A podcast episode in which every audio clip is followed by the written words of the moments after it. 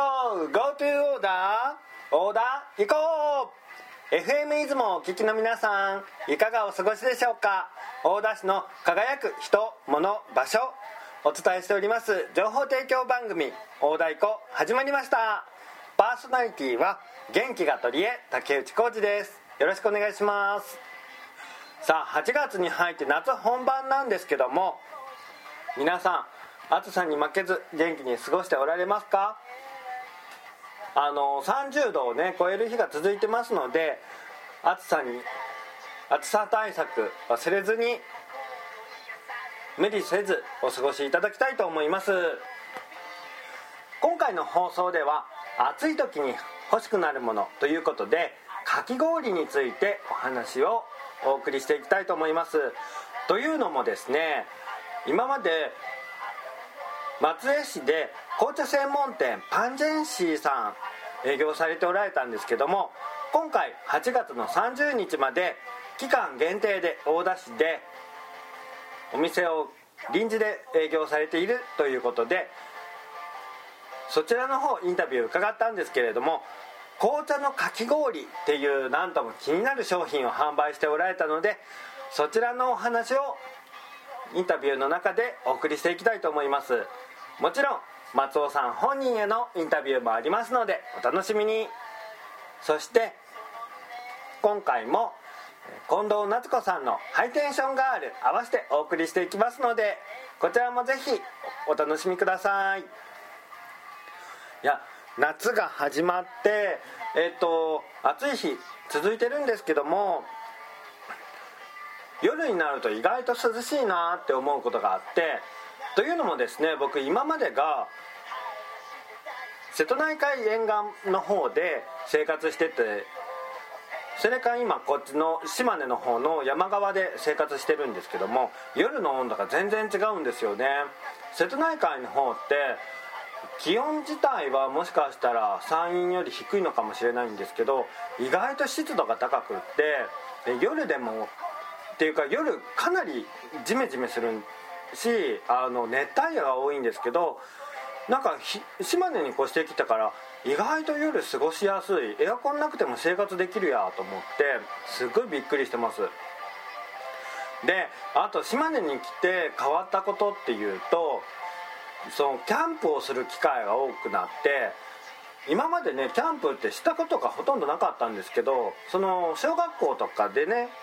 少年自然の家に行ったりとかいうのはあったんですけど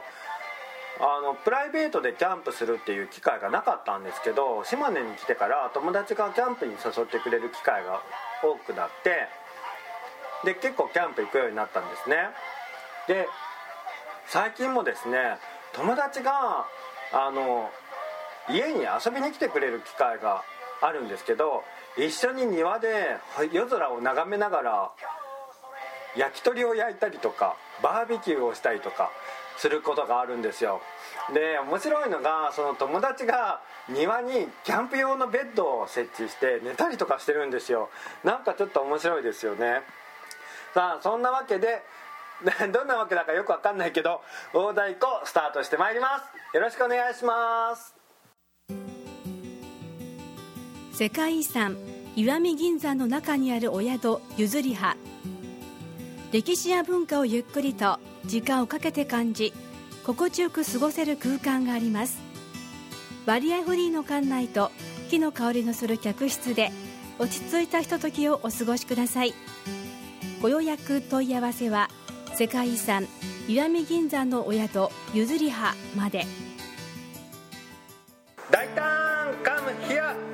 ちらのコーナーは大田市に I ターン U ターンして大胆な活躍をしておられる方にお話を伺うコーナーです。今回は紅茶専門店パンジェンシーの代表松尾弘樹さんにお話を伺います。よろしくお願いします。よろしくお願いいたします。え松尾さんははい。今年の2月まで松江で紅茶専門店パンジェンシーを営業しておられたそうですがはい。えっと現在町で臨時の店舗として、えー水仙のお店というところをお借りして、えっと、お店を営業しておられますよね、はいそうです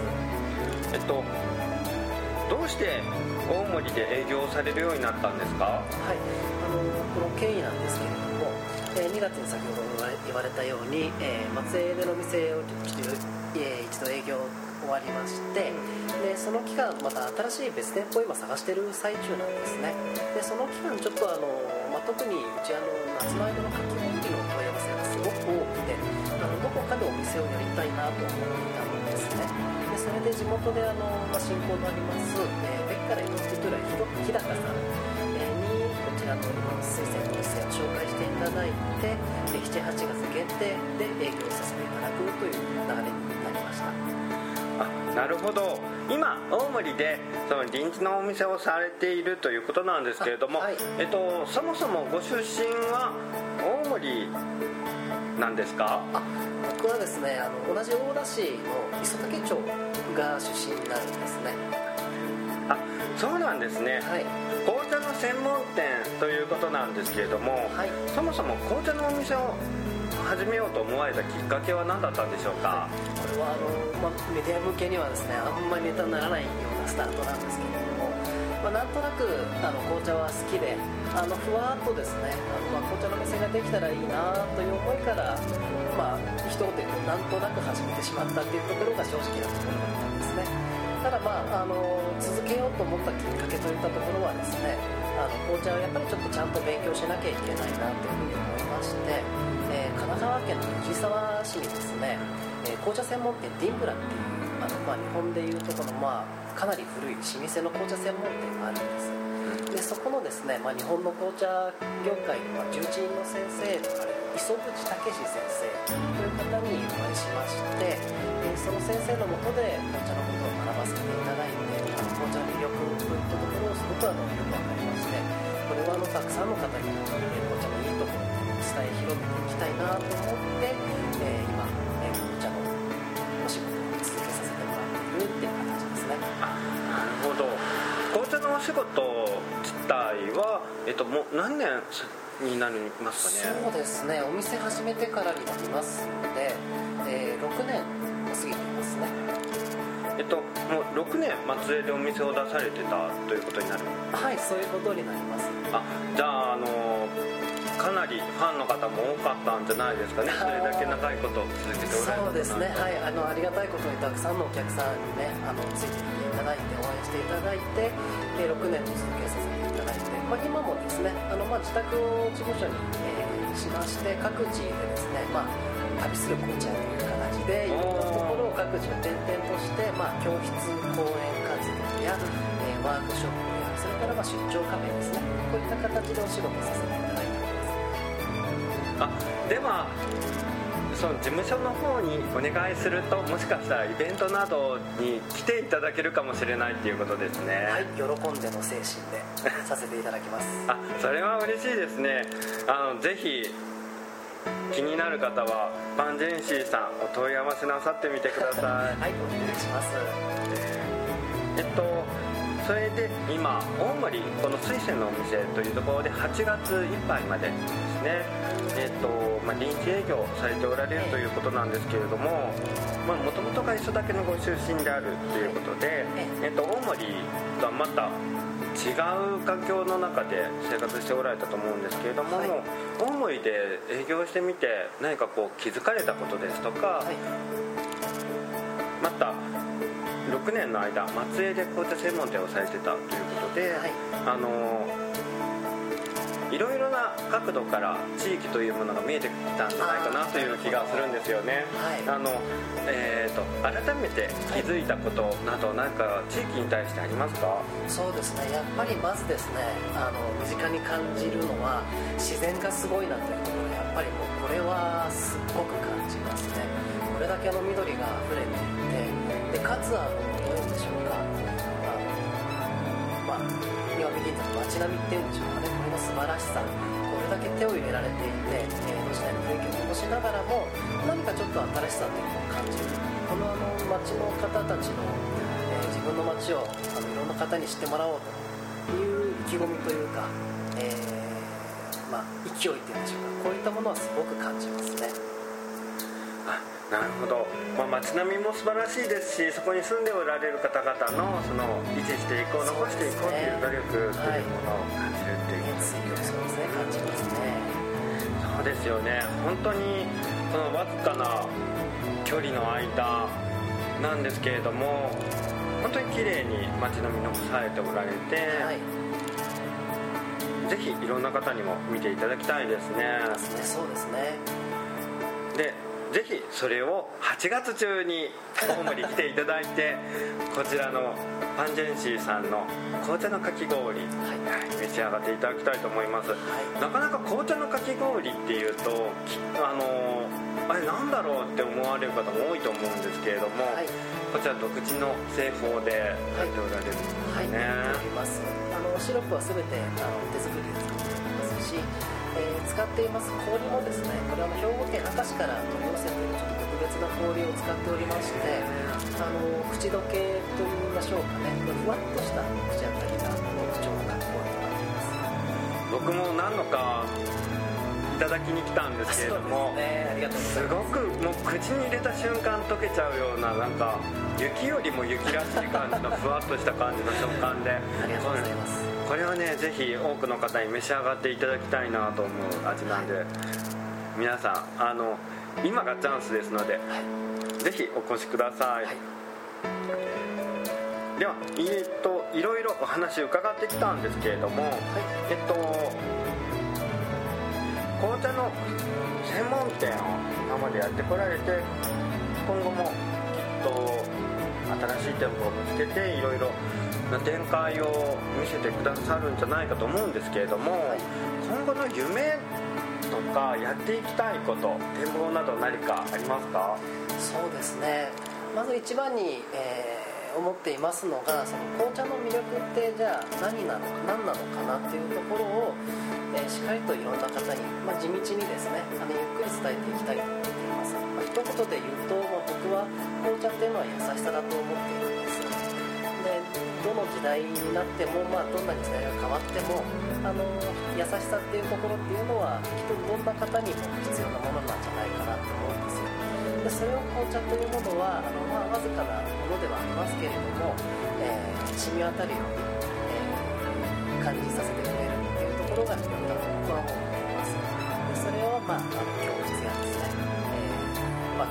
そういった活動を、えー通じながらたくさんの方に伝めて伝えていきたいなっていうふうに思っています。まあ、あのいろんな世界中の紅茶あの茶園っていったところのものを茶葉を扱わせてもらっていますけれどもその魅力に気づいていただいて、えー紅茶というものを生活の一部に、えーしていただけるような方が一人でも多く増えてくれたらなというところが、まあ、僕の夢といいましょうか目標といいましょうかというふうに思って、えーほど紅茶は優しさっていうのはとてもいいフレーズですね。確かにこう紅茶のフレーバーをふっと嗅ぐだけで心が軽くなったり気持ちが優しくなったりすることってありますもんそうですね。はい、これはもうあの実際に科学的に解明もされておりまして、まあ、あんまり詳しく話しますとねあの脳科学の話までちょっと言っちゃいますので、へー。させてもらいますけども、うん。実際に紅茶をあの飲んだり、えー香りを嗅いだりすることでそのリラクゼーション効果というのが大きく期待ができそんなにすごいものなんですね。紅茶を始めるきっかけというのは今お伺いしたんですけれどもはい。続けてこられたのは何かあるんでしょうか？そうですね。あの、まあ、先ほど言いましたようになんとなくふわっと始めたっていうところもありまして、まあ、それまでは僕あの会社勤めの人間だったんですよ。でしたもので、まあ、あのニッチも先に、えー右も左もわからないような状態であのお店スタートしましたのでやっぱりすぐにちょっと不安になることがあったり、まあ、ちょっとつまずくようなこともたくさんあったりしたんですね。この先にやっていけるのかなって不安に思うこともあったんですけれども実はあの同じ時期にですねお店を始めた同じ時期にですね、えー僕の父がですね、えー実はあの胃がんであるということが発覚した時期でもあったんです。で、えーまあ、手術を行って、えーまあ、小康状態というんでしょうかね、えーなったんですけれどもやはりちょっと胃がんを許さないよっていう状態だったんですがで、まあ、の正直あの父親との折り合いが悪くてですねあの長男と、えーお父さんって大体そうかじゃないかなと思うんですけどうちもそうだったんですね。でまああのなんとなく父と折り合いが合わなくて、えずっとそういうふうにしてたんですけれども、えお店を始めてそういった感じでちょっと不安に駆られている日々を送っていた時に、えー、ふらっと父がお店に遊びに来てくれたことがあったんですでななんだろうなと思って、え、そしたらあの開口一番に、ね、ちょっと寄ったから紅茶飲ませてくれというふうに言ってくれたんですね。でまああんまり紅茶でも飲まない人ならどうしたのかなとか思いながらも、えー、夜更かしの中でもですね、えー、紅茶を入れてでやっぱりかなりその不安な、えー、状態でしたので、えーまあ、入れ方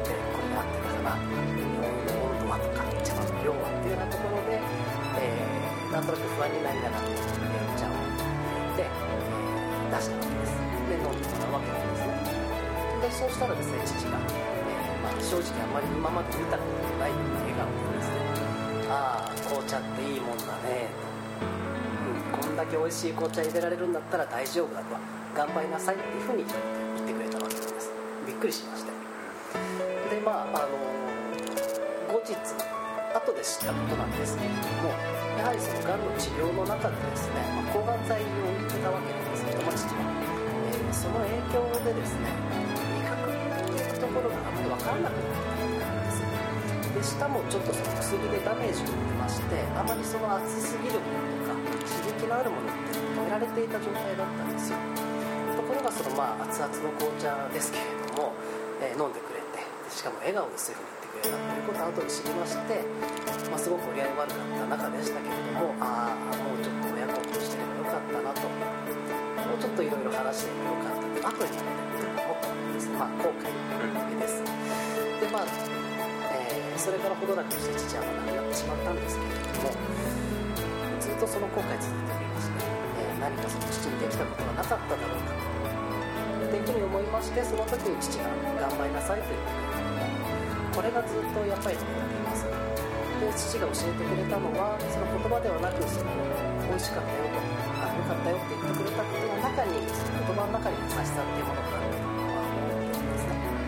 その優しさっていうものを紅茶を通じて、まあ、父にしてあげられることはないんですけれども、えー、せめてたくさんの紅茶の優しさ魅力っていうことを、えー、伝えていきたいというふうに思っておりますなるほどいや今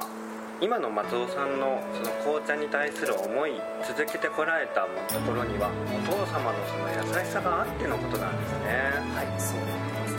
今回、えーと、紅茶に関わるお話いろいろ伺わせていただきました。ありがとうございました。ありがとうございました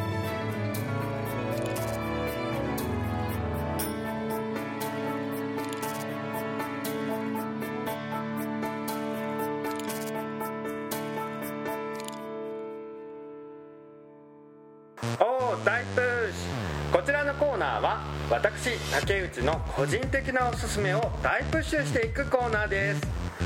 今回は紅茶専門店パンジェンシーさんをご紹介いたします。ゲストは引き続きパンジェンシー代表の松尾弘樹さんです。よろしくお願いします、はい、よろしくお願いします。えパンジェンシーさんなんですが大森での営業は8月いっぱいまでの限定営業だと伺っておりますが、はい。えっと、営業日や時間など教えていただけますか？はいえー、8月30日の木曜日まで、えー、こちら水仙のお店で営業しております。営業時間は、えー、午前10時から午後5時まで。定休日は8月8日の水曜日と8月11日の土曜日。8月22日の水曜日となっています。それとですね8月の7日から8月の17日にかけて、えお盆期間にかけては、えこちらの水仙のお店からちょっと出ていただいて、えベッカライコンディトライ日高さんの脇のですねひまわり館といったホールで、え営業させていただきます。あその期間は場所が変わるんですね。はいまあでも近くですし、はい、場所が分かる方にははいもう本当にすぐあのもうパス向かいみたいな感じですので、うん、えー、来ていただななっていうふうに思いますなるほど。場所が変わるといってもそれほどの距離ではないんですね。そうですね。もう本当に蓮向かい程度の距離ですので、えーまあ、すぐに来ていただける場所だと思います。あそれなら遠くから来られる方でも安心ですね。ところですみません先ほどからお名前お店のお名前何回も言ってるん口に出してねあの言わせていただいてるんですけれども、はい。こちらパンゼンシーさんのお店の名前意味教えていただけないですか？はいわかりました、えーこのタンジェンシーという言葉はですね英単語なんですけれども、えー直訳の意味としましてはどちらかというとマイナスイメージの言葉になるんです。ええー例えば辛辣であるとか、えーちょっとピリッとしてるねっていうような意味を、えー直訳の意味としては持っているんですけれども、えーこれがですね、えーこと紅茶を評価する、えーというところに関しては、えーガラッと変わりまして、えーちょっと直訳するのは難しいんですけれども、えーこれ以上ない、えー本当に美味しい紅茶だよっていうことを一言で表すとこのパンジェンシーという意味になるんです。へえもともとこう辛辣である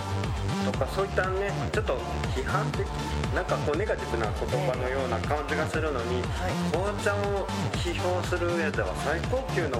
褒め言葉になる、ガラッと変わるえ面白いですね。まあそれだけなんか厳しくより分けられてるっていう意味なんですかね。そうですね。あの紅茶を評価するという言葉ってたくさんたくさん実はあるんですよ花のような香りを思わせる連想させるっていうものはフラワーにフルーツのような甘い香りを持ってるなっていうものはフルーティーえそんな言葉たくさんあの評価する言葉あるんですけれども、えファンジェシーっていうものはまあ、えー変えますなか。なかちょっと難しいんですけどもねあの程よい仕組みがあってとても美味しい紅茶っていうことをいろんな意味を含めてファンジェシーっていうふうにへえいや紅茶をそもそもお好きでいらっしゃってそういう意味を知ってる方からするとアンジェンシーさんのお店の名前を聞くとおこの店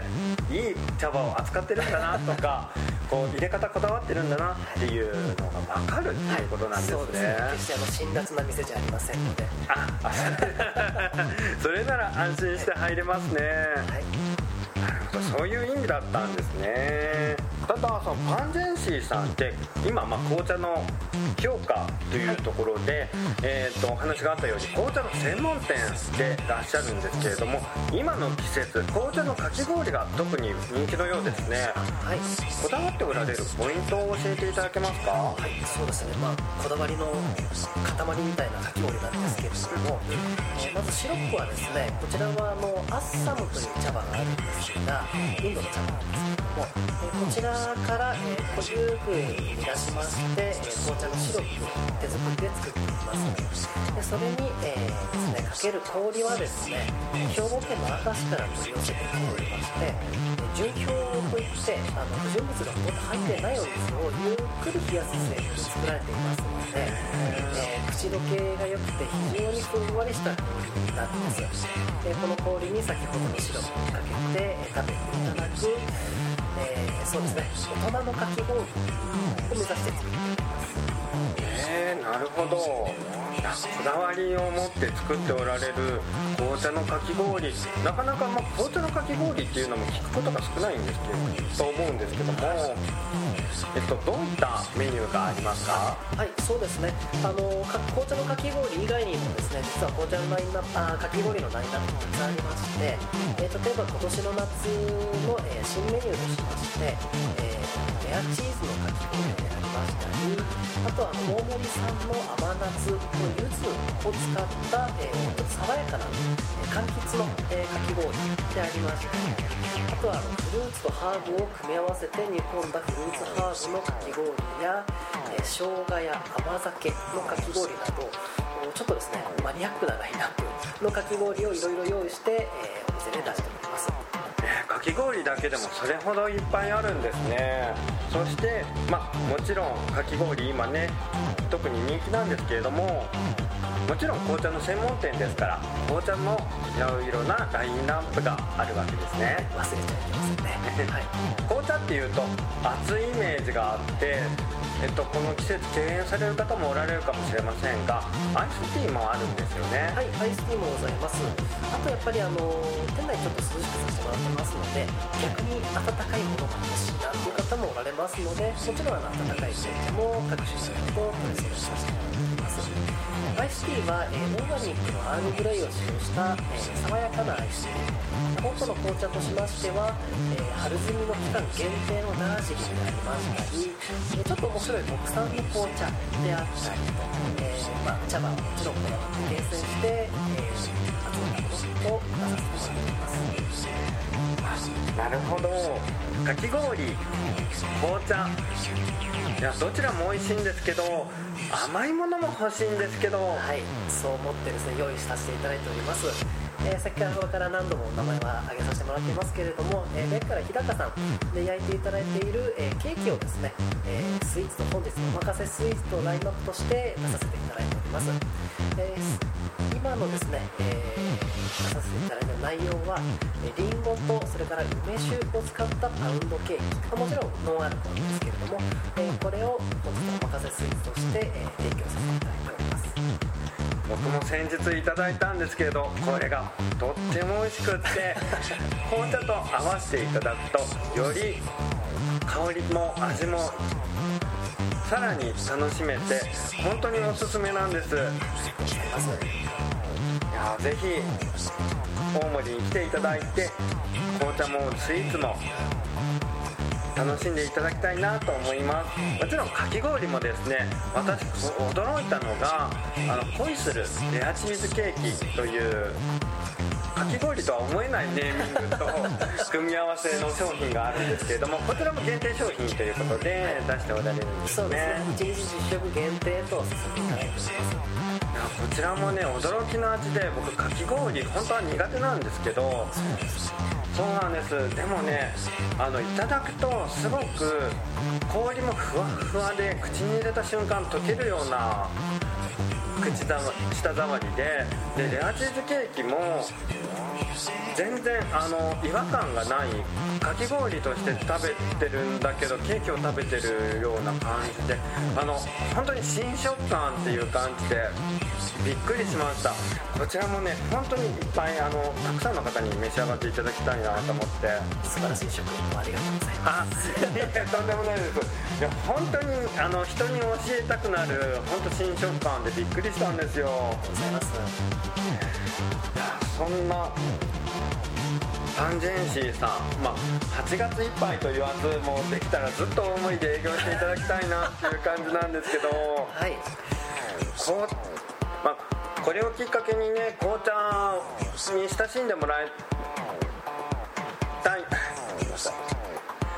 まあこれをきっかけにねあのパンゼンシーさんで飲んだ紅茶が美味しいから家でも紅茶を飲むようになるっていうような、ね、方も増えるんじゃないかなっていうふうに個人的に思うんですけど、いただ紅茶ってね難しいイメージがあるんですよね。なんかね入れ方の作法とかいろいろあるっていう風にイメージするとちょっとなんか敷居が高く感じちゃうんですけど、はい。まあ紅茶の専門店さんにこういうことを聞くと失礼かもしれないんですけど家でも簡単に紅茶を楽しめる方法って教えてもらえませんかね？はいありますよ。じゃあ簡単にですね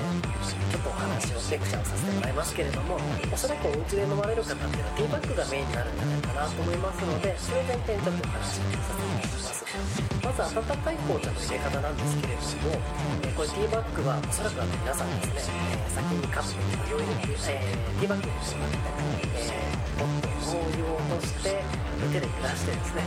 色が変わった紅茶になったのもというふうにされてる方多いんじゃないかなと思うんですがこれが、はい、実は一番まずく飲む方法なんですね。えはい、これをですねちょっとだけ入れ方変えるだけで本当に美味しい紅茶になります。えどうするかと言いますとえまずはですねカップを、えできれば余熱していただきたい。えお湯を入れてもらってまずはカップを温めていただくというところから始まります。でそれで、えー温めましたお湯は一度捨ててもらって、えそれからですねまず、えお湯を先に入れるという。ティーバッグじゃないん。ですお湯が先なんですね。お湯が先なんです。でその入れるお湯の量もですね自分が今飲みたいなと紅茶を飲みたいなと思っている量のほんの半口分だけ一口ないし半口分だけちょっと多めに注いでください。でその後からティーバッグをそーっと浸します。で浸してから、えーここが最大のポイントなんですけれども揺らさない。揺らさない。揺らさない。揺らすとあの色がすぐ変わるので、うん。えー紅茶がすごく美味しくなるようなイメージありますがこれをちょっと我慢してもらって、えー2分から3分ぐらい、えーそのまま放置してください。で、えー放置しました後にティーバッグを取ってもらって、えー、一回し二回しぐらいスプーンで混ぜてもらってから飲むこれが美味しいです。そうなんですね。はい色が濃い方が美味しいのかなと思ってついついティーバッグを揺らしたりとかしてたんですけどダメなんですね。そうなんですね。あまり揺らすのがおすすめさせてもらっておりませんね。なるほど。とにかく待つことが大事。その通りですね。はい。そしてまああの季節的にちょっとなかなか熱い紅茶は飲みにくいなということありますのでえ冷たい紅茶アイスティーですねこれも簡単に作ることができますえ氷も使わずに作る美味しい入れ方っていうところをお勧めさせていただきますけれどもえピッチャーなどを用意していただいてえそこにお水を入れていただき、えーそうですね1リットルに対しては、えー5個前後このティーバッグをですねそのピッチャーの中の水の中に入れていただいてあとは冷蔵庫に入れるだけです3時間ぐらいしますとあとはもう勝手にアイスティーになってくれているんですよ。あそれはすごく簡単ですね。手軽に氷も使わずに、えー冷蔵庫に置いておくだけで、えー水出しアイスティーです。こちら大変おすすめです。ねこれからの季節そんな簡単に美味しいアイスティーが作れるんだったらぜひ試してみたいですね。はい。美味しい紅茶の楽しみ方皆さんもぜひご家庭で楽しんでみてください。はい。今日はタンジェンシーさんの、まあ、営業日や時間そして紅茶のかき氷のこだわりやメニューそして家庭での美味しい紅茶の楽しみ方などを教えていただきました。いや今回いろいろお話しいただいたんですけれどもいろいろ言葉が詰まったりとかしてて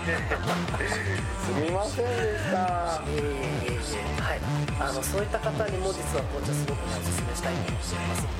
実はですねあの紅茶を飲んでから30分ぐらいしますと脳みそのですね前頭葉といったところが活性化しだすんですよ。でこの前頭葉っていうのは人間のコミュニケーション能力を司るっている視野でもあって紅茶を飲んで30分ぐらいするとどうなるかといますと言葉が出やすくなったりそれからリラックスしたり特に人と愛してこうしておしゃべりするようなお仕事する方にはぜひちょっとその30分前ぐらいに紅茶を飲んでもらうと少しそのお仕事うまくいくかもしれません。えそうなんですか？はい。あじゃあ僕今度から収録に臨む前は紅茶をいただいてから。おすすめしますよ。あわあそうなんですね。ありがとうございます。はい皆さんも人前に出る時とかあらかじめそういったお仕事に疲れる前にはねあの紅茶をちょっと楽しんでいただいて気持ちを落ち着けてから臨まれると言葉がスラスラ出てくるかもしれないですね。ねはい。僕も今度から試したいと思います。いやー本当かき氷も美味しいし紅茶も美味しいし8月いっぱいと言わずこれからもずっと大盛りで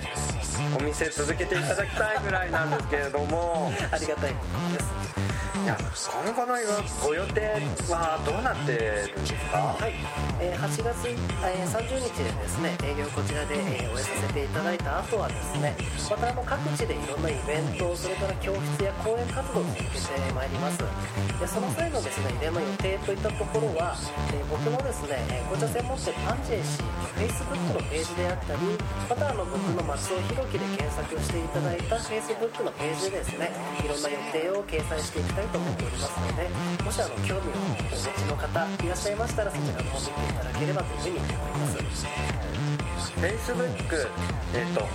松尾弘樹さん個人の方はですねえっ、と松竹の松に尻尾の尾そしてえっ、と弘樹さんなんですけれども漢字がですね大小の大に樹木の樹と書きますので検索される際はお間違いのないようにくださいねさあ松尾さん本日はいろいろお話いただきましてありがとうございまはいした、ありがとうございました。紅茶専門店パンジェンシーの松尾弘樹さんにお話を伺ってまいりました。先ほどもお話ありましたけれども Facebook で紅茶専門店パンジェンシーさん検索していただくと今後イベントの出店などの情報も出てこようかと思いますので皆さんぜひぜひ検索してみてください。よろしくお願いいたしますでは松尾さんいろいろありがとうございました。ありがとうございました。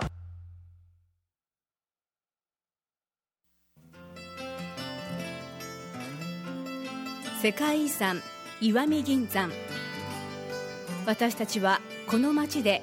義肢装具や人工乳房などのメディカルアートを通じ国内外に貢献していきたいと日々努力しています。これからも地域社会に優しい企業として社会貢献活動も推進していきます。中村ブレイス。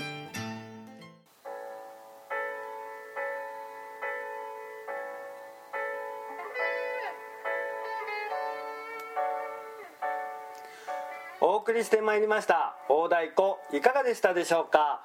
今回は紅茶王子こと松尾弘樹さんにお話を伺いましてさらに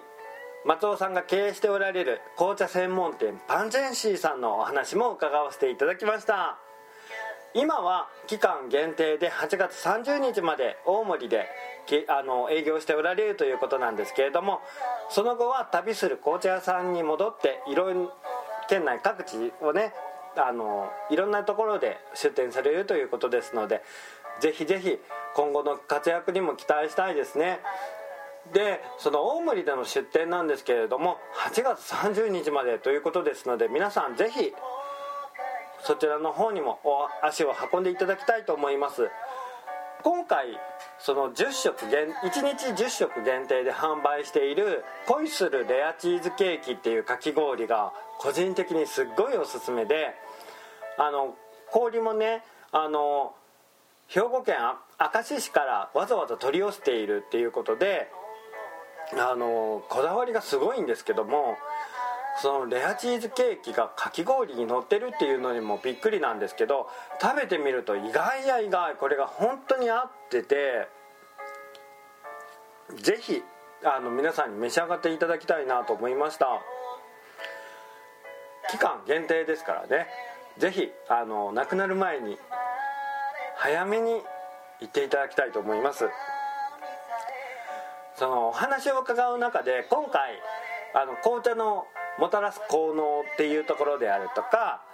家庭で美味しく紅茶を入れるコツそしてアイスティーを入れるコツを教えていただきましたので皆さんもぜひお試しいただきたいなと思います。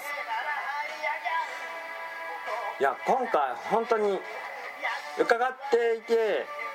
また紅茶の話とまた別で興味深いなと思ったのが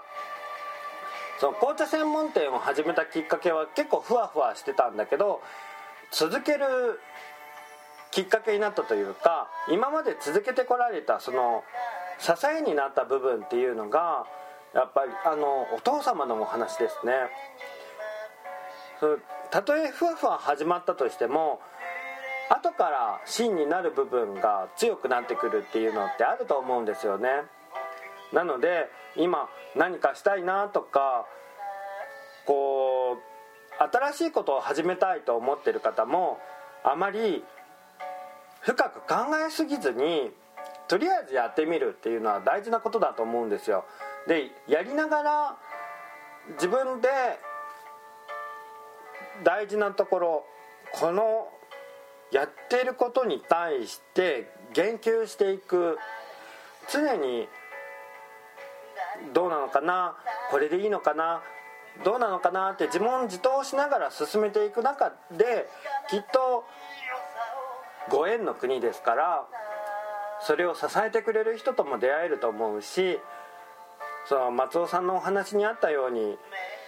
続けていくための力をくれる人っていうのにも